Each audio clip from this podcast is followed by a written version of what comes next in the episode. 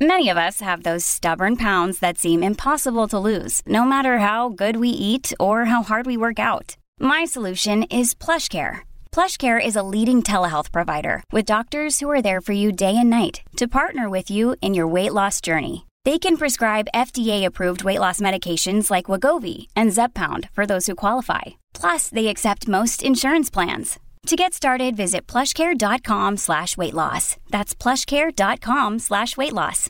Another day is here, and you're ready for it. What to wear? Check. Breakfast, lunch, and dinner? Check. Planning for what's next and how to save for it?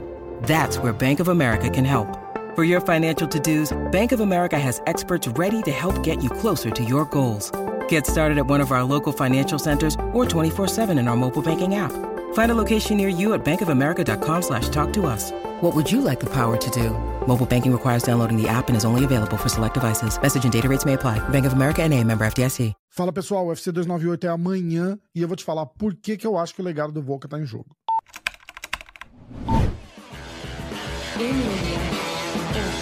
Vocês estão acompanhando tudo que tá rolando essa semana da luta do UFC 298. Card principal tá muito, muito, muito bom. Tem o finalzinho ali do card preliminar, tem, tá excelente também. Tem a luta da Mackenzie, tem a luta do Pezão. Mas eu quero focar com vocês na luta do Volkanovski contra o Topuria, porque eu acho que é uma luta que vai colocar o status do Volkanovski de GOAT em, em xeque. A gente tá vendo, né, o Topuria praticamente fazendo a, a mímica exata, passo a passo do, da semana do Conor McGregor com o Aldo, né? Se você olhar pro cara de longe, assim, a tatuagem do, da frente dele lembra um pouco, a tatuagem das costas dele parece muito com a do McGregor. Ele lá na coletiva ontem, ele roubou o cinturão, levantou. É praticamente uma cópia do que o McGregor fez no, na, na luta contra o Aldo. Muita gente abraçou essa ideia e tá comparando a história do, do super campeão, do campeão que era até então imbatível, chegar e perder para um cara que está começando a entrar em ascensão. Por que começando? Porque, na verdade, o Topuria não ganhou de ninguém, tirando o Josh Emmett, né? Que, de, de, de, ninguém que eu diga, de ninguém de renome, de alguém que possa, que pudesse ameaçar ali o atual campeão, né? Então, é uma história muito semelhante e o Volkanovski chega para essa luta com, numa posição muito semelhante. O cara é considerado o GOAT dos penas, passou por todo mundo aí, alguns até mais que uma vez. Só que ele fez um erro fatal que foi fazer aquela segunda luta contra o Makachev. Sem camp, em uma semana, dez dias aí de aviso que foi, eu não lembro quanto tempo era exato, mas até o próprio treinador dele chegou a criticar, falou: olha, a primeira luta a gente fez um camp completo e perdeu. Na segunda luta, eu não sei o que, que ele achou. Por, por que, que ele achou que ia ter um resultado melhor sem fazer o camp, sem treinar, sem nada? E deu no que deu, um nocautaço. E o Volca chega para essa semana de luta muito desacreditado. Apesar dele ser o favorito na bolsa de apostas, não é tão favorito assim e tem muita gente bancando que o, que o Topuria vai conseguir vai conseguir chocar o mundo ali. E eu não, eu não consigo imaginar esse resultado, apesar de tudo de tudo que estão falando aí. Eu não achei nada de espetacular no Topuria até hoje. E eu acho que o Volkanovski, assim, no, no, no, balanço ali, é muito mais lutador que ele. O que eu tô querendo dizer aqui é que o legado do Volkanovski tá em jogo para essa luta. Porque, como a gente viu com o Aldo, com muitos outros, o, o cara é o campeão dominante há anos e, de repente, por causa de uma derrota, ele é rapidamente esquecido, passado para trás e a, e, e a, roda gira e o, e o mundo segue, o cara fica para trás. O que eu tava querendo tentar entender era baseado nas declarações do próprio Volkanovski, né, que teve uma depressão, disse que estava bebendo.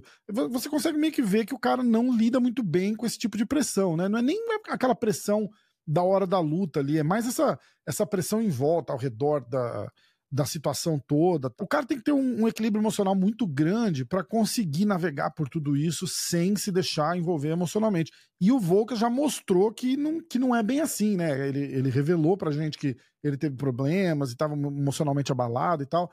Então isso me faz pensar como que esse cara tá chegando para essa luta de amanhã e se isso tá tendo algum impacto. Ele tá, ele tá brincando, né? O Topuro chamou ele de velho, aí ele foi vestido de veinho lá pra, pra press conference, que foi muito legal, por sinal. Mas eu, eu não sei até que ponto você consegue é, separar isso e, e ele fazer uma performance estelar lá dentro, entendeu? Eu acredito muito que ele vença mas a minha grande dúvida é o que acontece com ele se ele não vencer. Como ele vai lidar com toda essa história de, de ser o ex-campeão, de repente, se não for uma luta muito parelha, é um cara que vai estar tá vindo de duas derrotas, então a gente não sabe se o UFC é, marca uma revanche é, no, na, na, mesma hora para ele ou não. A gente já, já viu vários casos em que a revanche aconteceu, outros vários casos que a revanche não aconteceu. E, e eu acho que no ar aí fica essa questão: o que, que uma vitória amanhã representa para o Volca? É a consolidação do, do status de GOAT e provar que essa luta com o Makachev, apesar de ser na divisão de cima, foi tipo, vou pra porrada mesmo e eu sou assim o que é, é, extremamente não recomendado, principalmente na profissão dele, né? Ele, inclusive, tá se oferecendo já para lutar no UFC 300. Né? Então, tipo, você vê que o cara é impossível, ele quer pegar as lutas e ele quer tentar lutar e se manter ativo e tal.